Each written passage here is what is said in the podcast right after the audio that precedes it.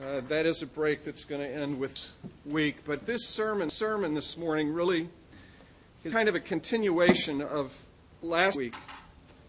Um, um, and let me just explain to you. Uh, some, some, of you have heard you if me say this. Maybe you've, you've forgotten, and others of you have never heard me say this. But let me just say something to you about about how about how I think of preaching, how I see preaching.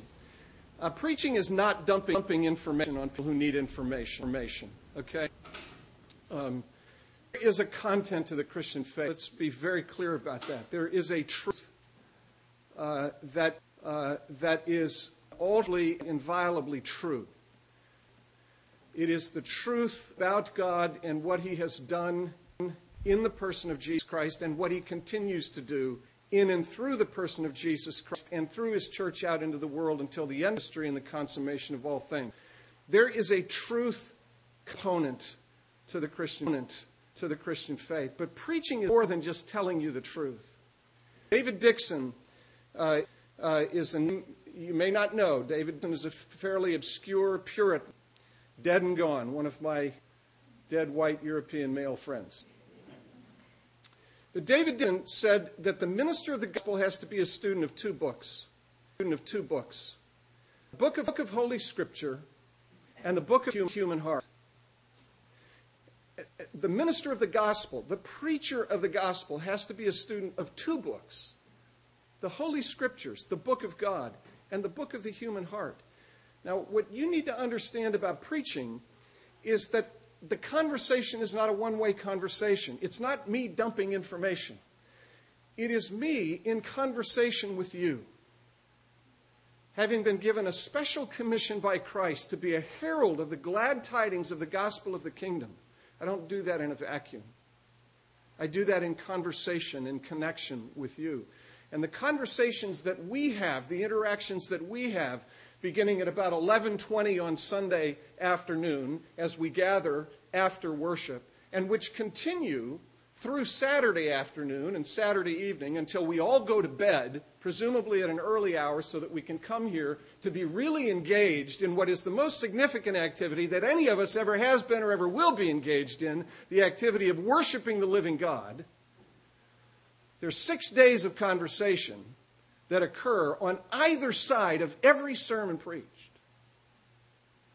And in those conversations, my heart is revealed and the needs of my heart, and your hearts are revealed and the needs of your hearts.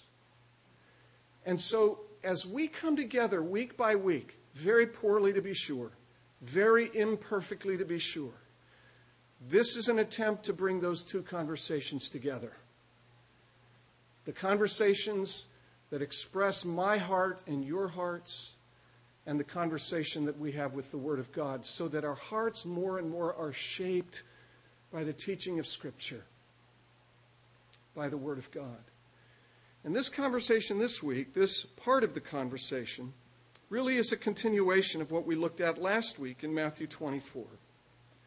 So we're going from the end of Matthew's Gospel to the beginning of Matthew's Gospel, and basically, the question, given what we said last week, which I'll review in just a minute, in view of what we said last week, what does that look like for us? What does that mean for us? How are we to live given those realities? And what we have in these first verses of Matthew chapter 5 is an answer to that question. So look with me at Matthew 5, beginning at verse 1. And let me read these 14 verses, 15, 16 verses, whatever it is. And then we'll pray, and then we'll look at them in this uh, larger context of what we had to say last week. Seeing the crowds, he, Jesus, went up on the mountain, and when he sat down, his disciples came to him, and he opened his mouth and taught them, saying, Just observe from verse 1 that there is a distinction being made between the crowds and the disciples. He saw the crowds and when he saw the crowds, he went up into the mountain, sat down, and his disciples came to him, and he opened his mouth and taught them, his disciples, saying, Blessed are the poor in spirit, for theirs is the kingdom of heaven. Blessed are those who mourn, for they shall be comforted. Blessed are the meek, for they shall inherit the earth. Blessed are those who hunger and thirst for righteousness, for they shall be satisfied.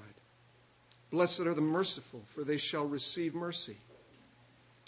Blessed are the pure in heart, for they shall see God. Blessed are the peacemakers, for they shall be called sons of God. Blessed are those who are persecuted for righteousness' sake, for theirs is the kingdom of heaven. Blessed are you when others revile you and persecute you and utter all kinds of evil against you falsely on my account. Rejoice and be glad, for your reward is great in heaven, for so they persecuted the prophets who were before you. You are the salt of the earth. But if the salt has lost its taste, how shall its saltiness be restored? It is no longer good for anything except to be thrown out and trampled under people's feet. You are the light of the world. A city set on a hill cannot be hidden, nor do people light a lamp and put it under a basket, but they put it on a stand, and it gives light to all who are in the house. In the same way, let your light shine before others so that they may see your good works and give glory to your Father who is in heaven. Let's pray together. Lord, be merciful to us again. We ask you as we look at your word. Um, but we beg of you. I beg of you.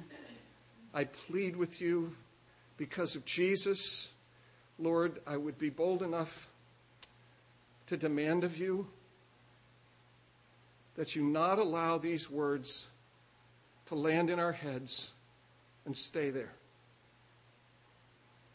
But by your grace and mercy and kindness and by the power of your Spirit, cause your word to have some real effect, real changing, powerful, transforming effect in our lives. We pray in Jesus' name. Amen. You may be seated. So last week, in the wake of this economic meltdown that we're all still very much aware of, and in, in the wake of, or within view, not in the wake of, but, but within view, these elections that are coming at us. And you know, I, I got to tell you, at one level, I feel so sad for Tim Mahoney. I mean, I do. But in the wake of all of this stuff, we looked at Jesus' final discourse with his disciples. Uh, Matthew 24. And we looked at Jesus' disciples certainly being stunned to learn that their temple, this glorious, ornate, adorned temple, which was for them a symbol of their distinctiveness as a nation, it was a symbol of their relationship to God. It was the place where God's name had been pleased to dwell. It was the place where people God lived and where they believed they met God. This symbol of everything that was unique and distinctive about Israel, this temple was going to come down. Brick after brick after brick, stone after stone after stone. It was going to come down. And it was going to come down for a couple of reasons. Tragically, it was going to come down as an act of God's judgment upon unbelieving Israel. Over the centuries, tragically, Israel had repeatedly rejected the God of the covenant. Uh, and because of that rejection and because of their unbelief, the temple was going to come down, and it did come down in 70 AD. Jesus prophesies in Matthew 24 the destruction of the te- temple, and the fulfillment of that prophecy took place under the Roman boot in 70 AD, never to be rebuilt again. But the reason it will not be rebuilt again hasn't been and won't be is the second reason that the temple came down. And that is because the greater temple came. The thing to which the temple pointed the thing which is the fulfillment of the temple and everything that has to do with the temple. The greater temple came, and that temple is Jesus. And when Jesus came, he came to fulfill all that was anticipated in the Old Testament. He came to fulfill the priestly sacrificial system. He came to fulfill all of the symbolism of union between God and the people. The temple veil was torn at the crucifixion of Christ, at the death of Christ. Access was given into the presence of the Father because of the finished work of Christ. Christ came as the sacrifice anticipated by all of those Old Testament sacrifices so that the blood of bulls and goats never ever again needs to be shed because the blood of that to which all of that pointed has come. And the temple came down because the greater temple came. And you know, you think, if I could just digress for a second, you think, well, what if all of those folks of the first century had repented? All those Jews had repented and had believed in Jesus, the greater temple. You know what would have happened to the temple? It would have become obsolete. Because it was obsolete. Because the greater had come. And when Jesus came, he came not only to fulfill that mission and that part of God's purpose, but he came as a king, inaugurating the kingdom that was anticipated across the centuries of Old Testament history and which, was, which found seminal expression. Here we are again, Genesis 3.15. I'm going to keep saying this to myself until I believe it. But the initial promise of Genesis 3:15 is of a warrior king who would come, who would vanquish the evil one, who would overturn the works of evil and would exert his rule and reign into the whole of the earth and the whole of the cosmos so that the heavens and the earth become a theater for the display of the blessedness and righteousness and glory of God touching every area of life.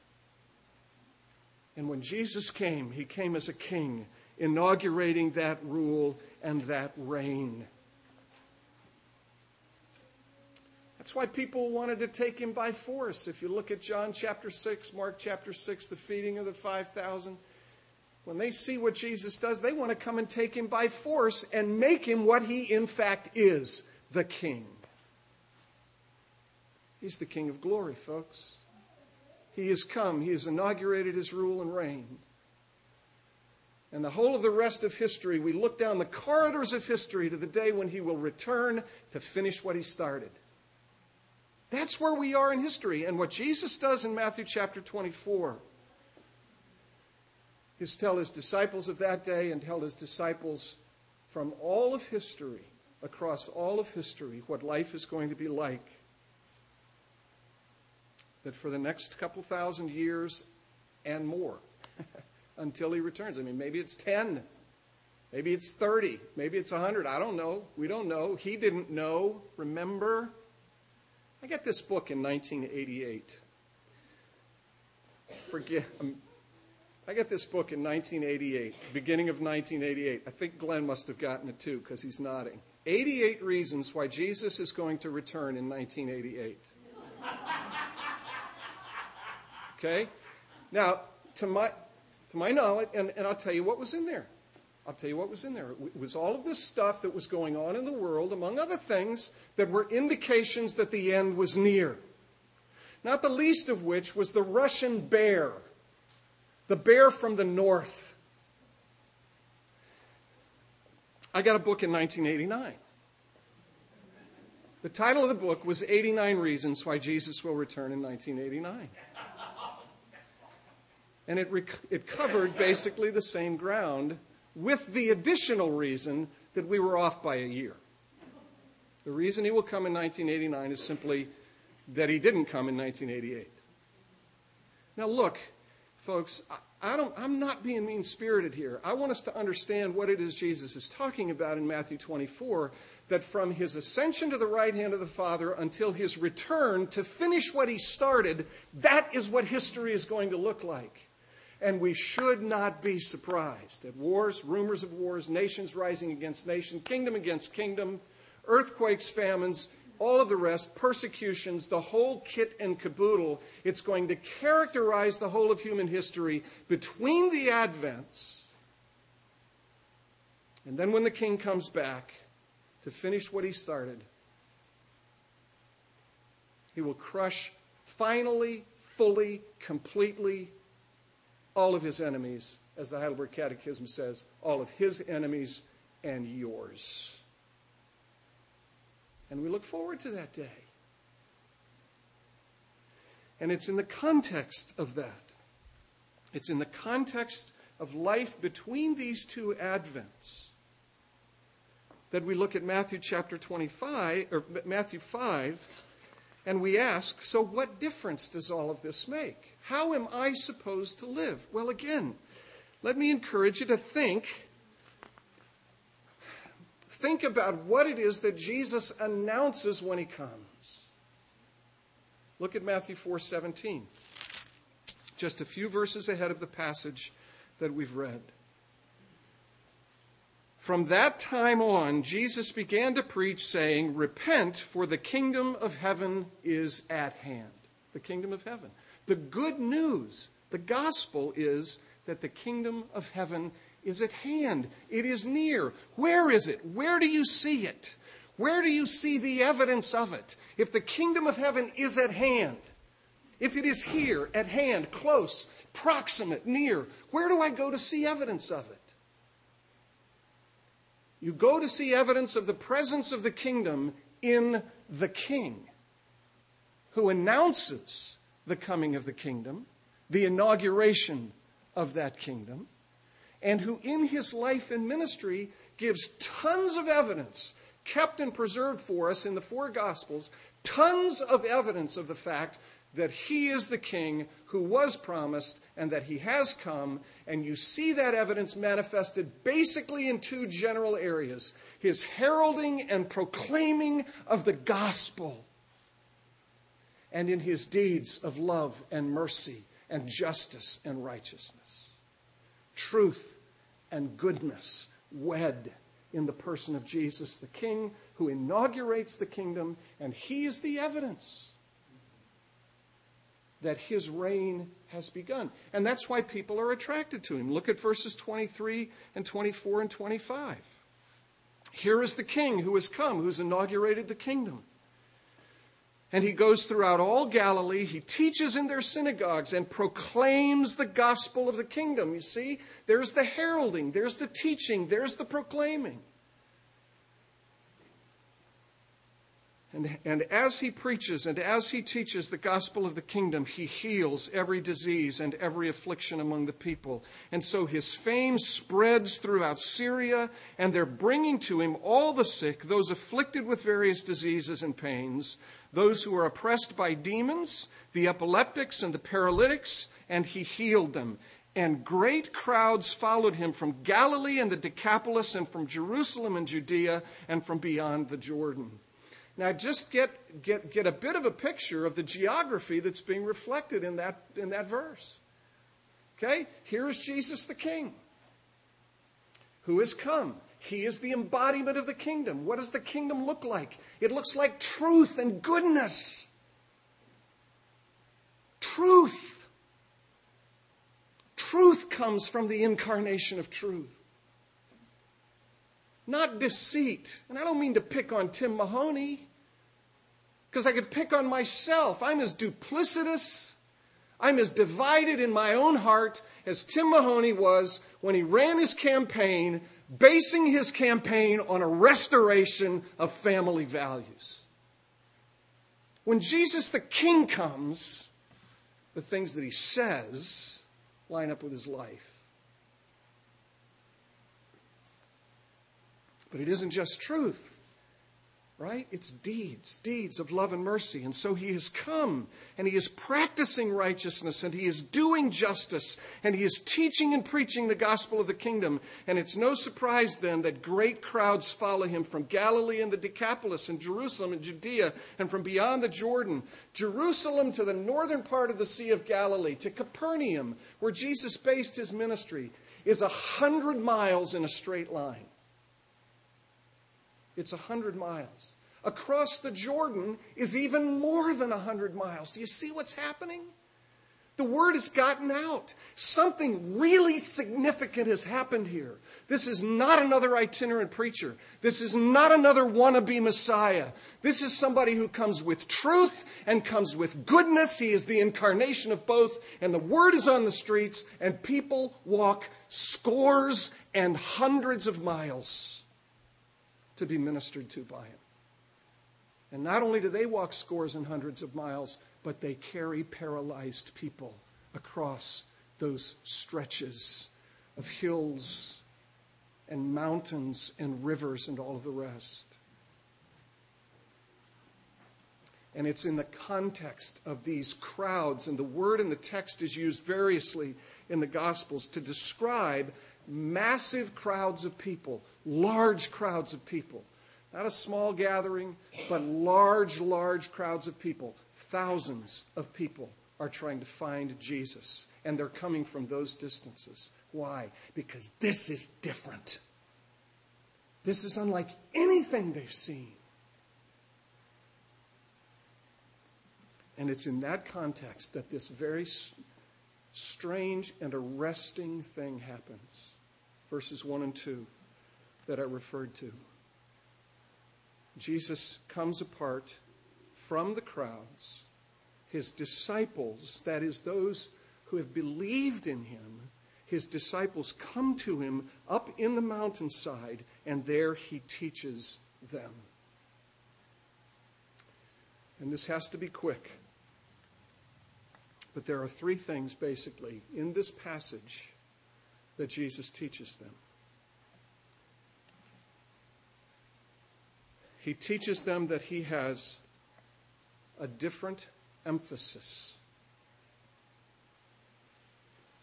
He teaches them, secondly, that he has a different evidence in mind for the presence of the kingdom. And then, thirdly, he teaches them about a different effect of the presence of the kingdom. Okay? So, first, a different emphasis or a unique emphasis. Second, a different ev- evidence or, or a unique evidence. And third, a different effect or a unique effect. What's the different emphasis? What's the unique emphasis? Jesus takes his disciples apart. And basically, what is going on is this here's the gist of it. Jesus is saying to his disciples as he takes them apart Look, I see what you see. You see, and I see, and you have experienced, and these people are experiencing all of these external blessings that are the result of the kingdom being present among you. People's bodies are being put back together. People's diseases are being healed. People who have been carried hundreds of miles on carts or stretchers are being restored. What is the evidence of the presence of the king and the presence of the kingdom? As you look at the crowds, those people, just like you and just like the disciples we looked at last week, those disciples, everybody wants to be free of pain. You do and I do, and the disciples did. And Jesus gives evidence of his power as the king, as he restores bodies, as he heals people of their diseases. Jesus gives evidence of his power to create or recreate a pain free world. And to that I say amen and bring it on. Because that's what you were made for, and that's what I was made for. But again, in the midst of this, Jesus takes his disciples aside and says to them, There's another kind of evidence that is evidence of the presence of the kingdom. What Jesus is instructing his disciples to do is look beyond the superficial, look beyond the physical and the material, all of which is important, to look to themselves what Jesus is saying, what I want as the King of glory who has come into the world, what I want is for there to be a unique and different evidence of the presence of the kingdom. And you are that evidence. You are that evidence. You, my disciples. And so, what's the nature of that evidence? What does that evidence look like? Jesus wants a different emphasis, not an emphasis on the external and the material, but an emphasis on the internal and the spiritual.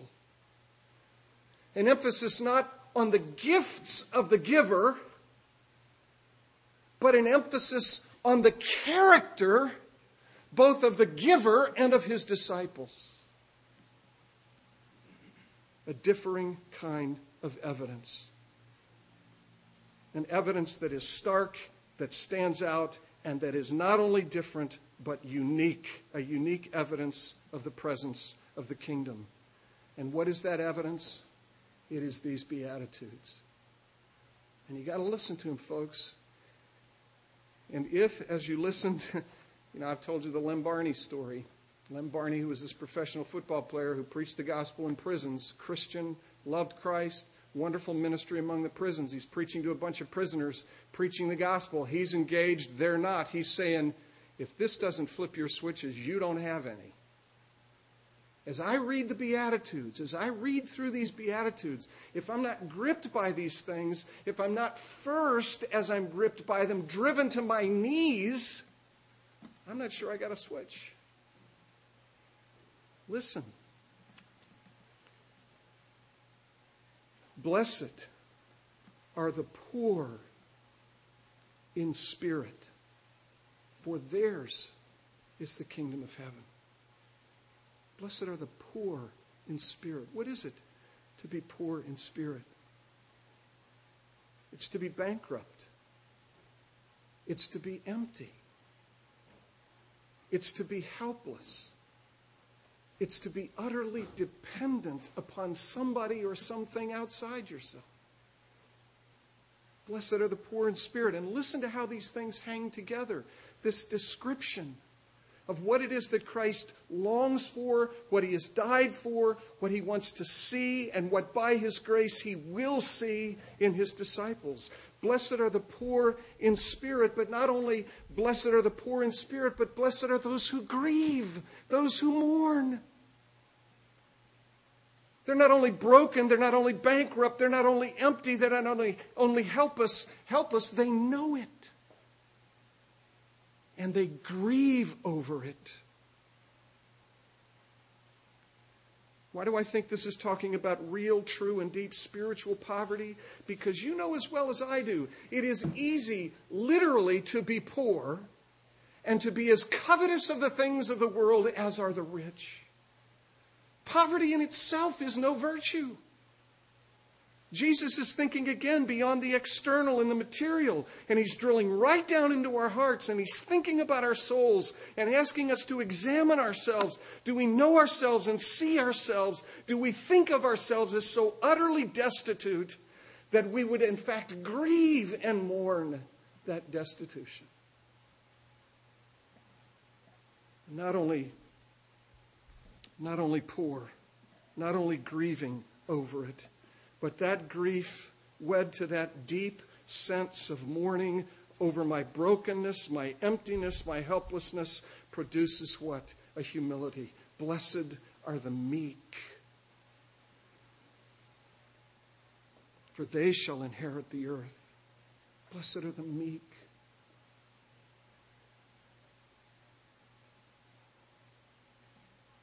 Contrast meekness with pride,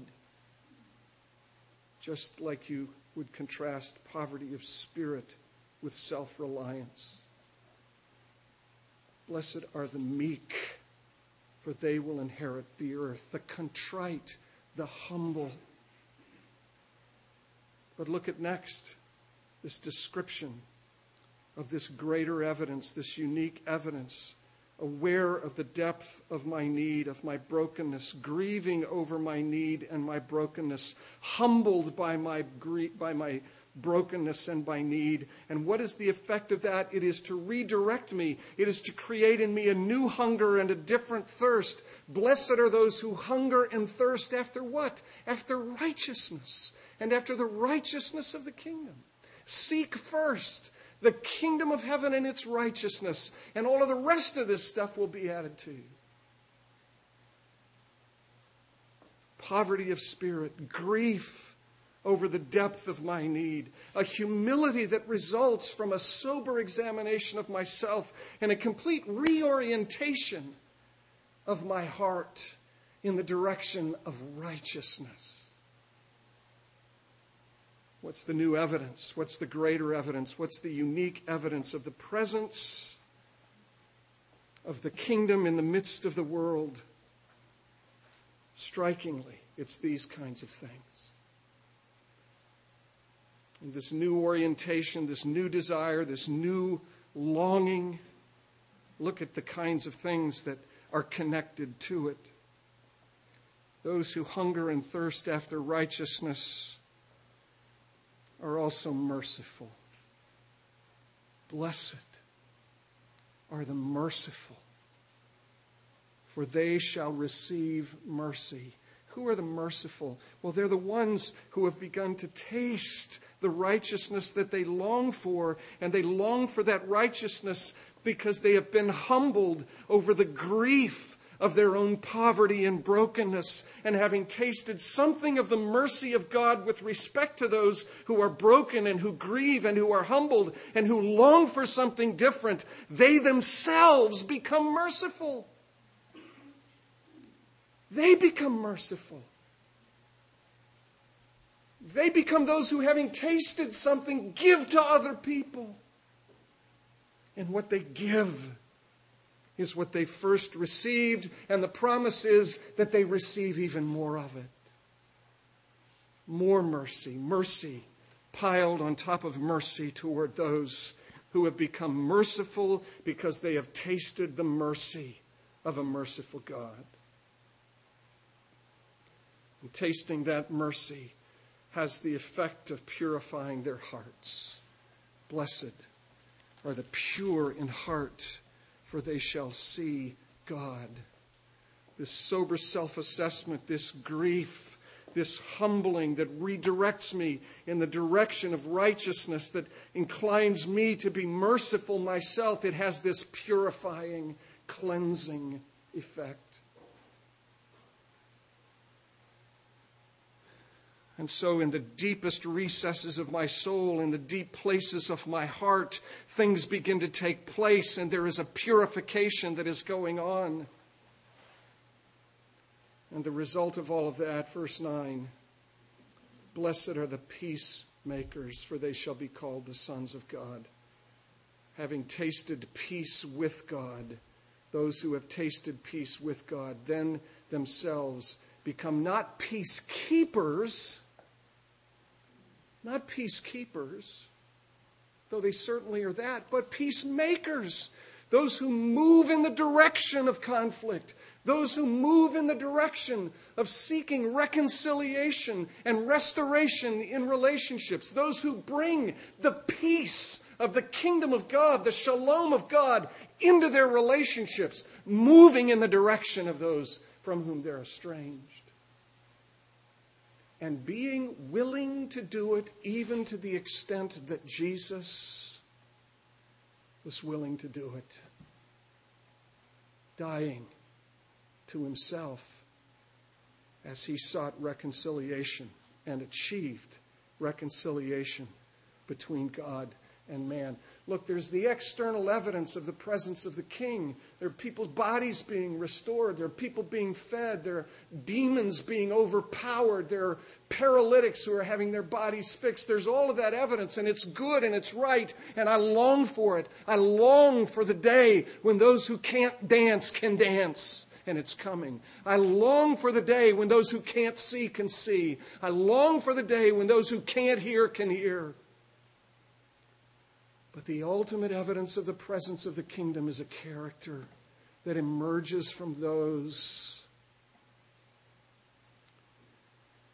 who have taken sober self assessment, who grieve over their brokenness, their sin, the depth of their need, who are humbled by it, who have been reoriented in the direction of righteousness as a result.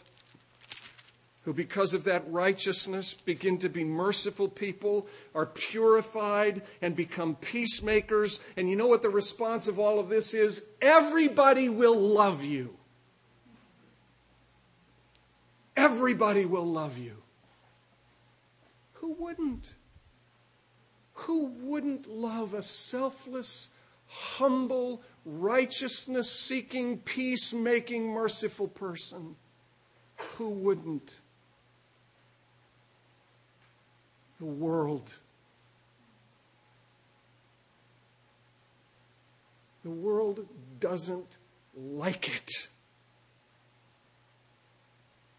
When something contrary to the world's self reliance, something contrary to the world's arrogance, something contrary to the world's self assertiveness comes into the world and, like a light, shines the white hot light of that holiness upon that self reliance and upon that arrogance. The world doesn't like it, and so the world kills it. And Jesus basically says here what he said more explicitly in the Gospel of John if they killed me, they'll kill you too. Why? Because you're unjust, because you're unrighteous, because you're lacking in mercy, because you're lacking in compassion? No, precisely because the character of the king begins to be taken on by his subjects, and the world doesn't like it. And the result is that they will kill you.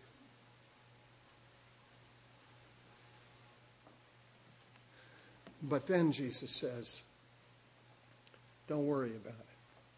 Don't worry about. Don't worry about being killed. No, he says, rejoice. Rejoice. You have a greater reward in heaven. You have a greater reward in me in me, the person of Jesus, in the King of Kings and Lord of Lords, the one who's coming back and who's going to completely deliver the whole of the creation from its bondage and overcome all of evil and deliver you into the full enjoyment of your Father's house. That's your reward. And you're in good company. If they do it to you, just think of yourself as in good company with the prophets because they did it to them as well. And so, what is the effect of all of this? What is the greater effect, the unique effect, the distinctive effect? Jesus likens his disciples to salt and light. Okay? You see the progression of this thing in the midst of all of this incredible ministry activity where the king is demonstrating the goodness and the power and the truth of his reign. People's lives are being put back together, but he brings his disciples apart and says, I want to show you something else. There's a different emphasis. There's a different evidence, and the evidence is going to be you, and the effect of that will be like salt and light in the midst of the world. Salt in the days of Jesus.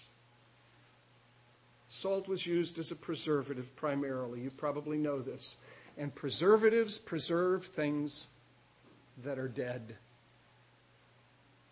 but they keep them from decaying. And light, you're to be light what does light do? Light always stands over against and in contrast to darkness. But light does its work, it drives back the darkness. The salt preserves, and it actually adds flavor. You're a flavorful bunch. It adds flavor, but it preserves, you see? And as light, it drives back the darkness. So, what does this begin to look like? Thousands of examples. What does it begin to look like? And this is what's so humbling and it's so hard. It puts us on our face before Christ and it inclines us to cry out to Christ, God, help us. We're to be salt and light in the midst of what is dying, surrounded by darkness. That's to be the evidence of the kingdom and its presence. That's to be the evidence that Christ is at the right hand of the Father, ruling and reigning. Dear Jesus, help us. What does it begin to look like?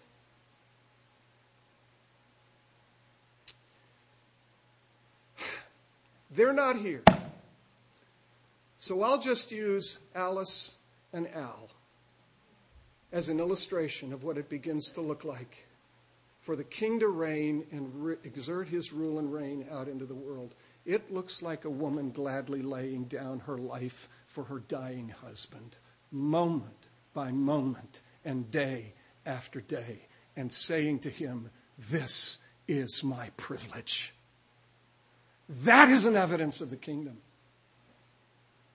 It looks like husbands asking their wives the question, Where have I failed you? And how may I more faithfully serve you? That is evidence of the kingdom. It looks like children saying, Mom, Dad, what can I do to help around here? That is evidence of the kingdom, my friends. Can those things be mimicked by people who are not believers? Sure. That's why we have laws. We have laws to constrain people to do kingdom like things because the interior gyroscope of their lives is oriented completely away from the king, and they have to be constrained to do what, in fact, they do not want to do. But a person who is a disciple of Jesus and who follows Jesus begins to understand the greatness of the grace and the way it's affected and laid hold of me and begun to change me and the final hope that I have. And so I go to mom and I go to dad and I say, Mom and dad, as an evidence of the fact that Jesus is ruling and reigning and I am one of his, how can I help you?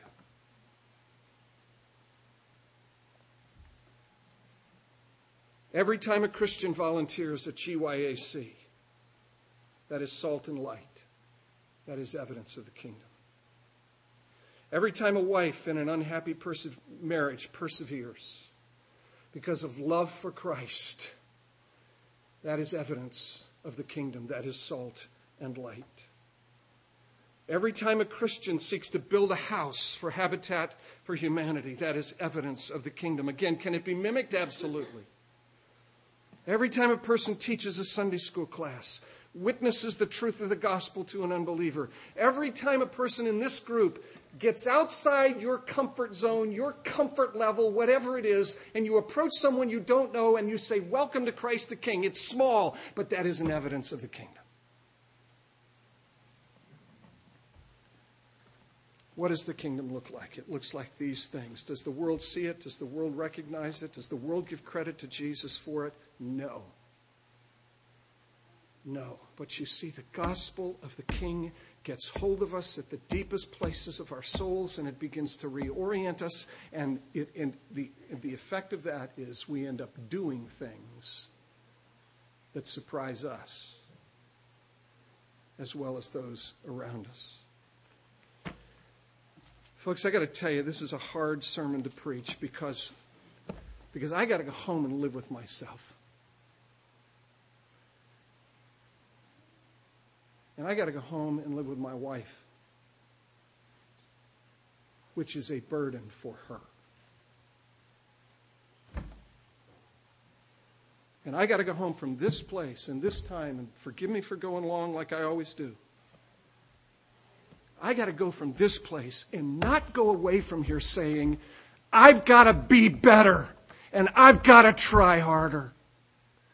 I've got to go from this place and go home to my place and be on my face before Jesus and plead with Jesus that He would do a work in me that He alone can do, continuing to reorient me, recalibrate me, continue to rebuild the gyroscope in my soul so that its orientation is in the direction of the King, so that the fruit begins to be seen as salt and light in my life before the watching world. That's what I got to do. That's what we have to do. Plead with God that by His grace, salt and light, these things that we see in Jesus, these things that are this composite description of His disciples, His servants in the Sermon on the Mount and the Beatitudes, that these things be more and more evident in us. Let's pray together. Lord Jesus, help us Please help us.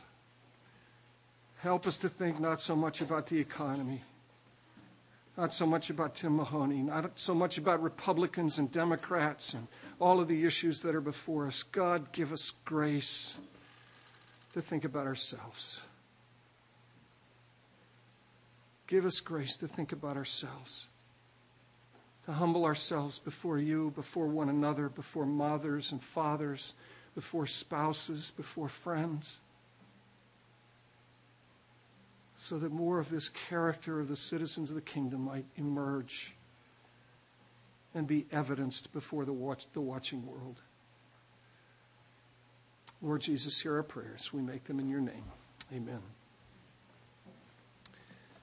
Let's stand together and sing number 565, All for Jesus. Sing it, and by God's grace, make it a prayer, a plea to Jesus that this would be true for each of us. Number 565.